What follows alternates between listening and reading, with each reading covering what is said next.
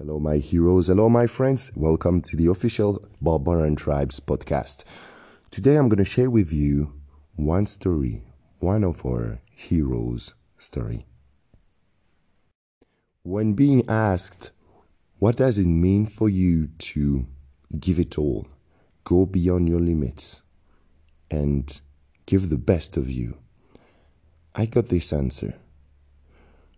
What it means to me is that I'm proud to see me taking a time to take care of my body and mental health. I want to relieve myself of all my anxiety, my stressed week, and figure out who I am again.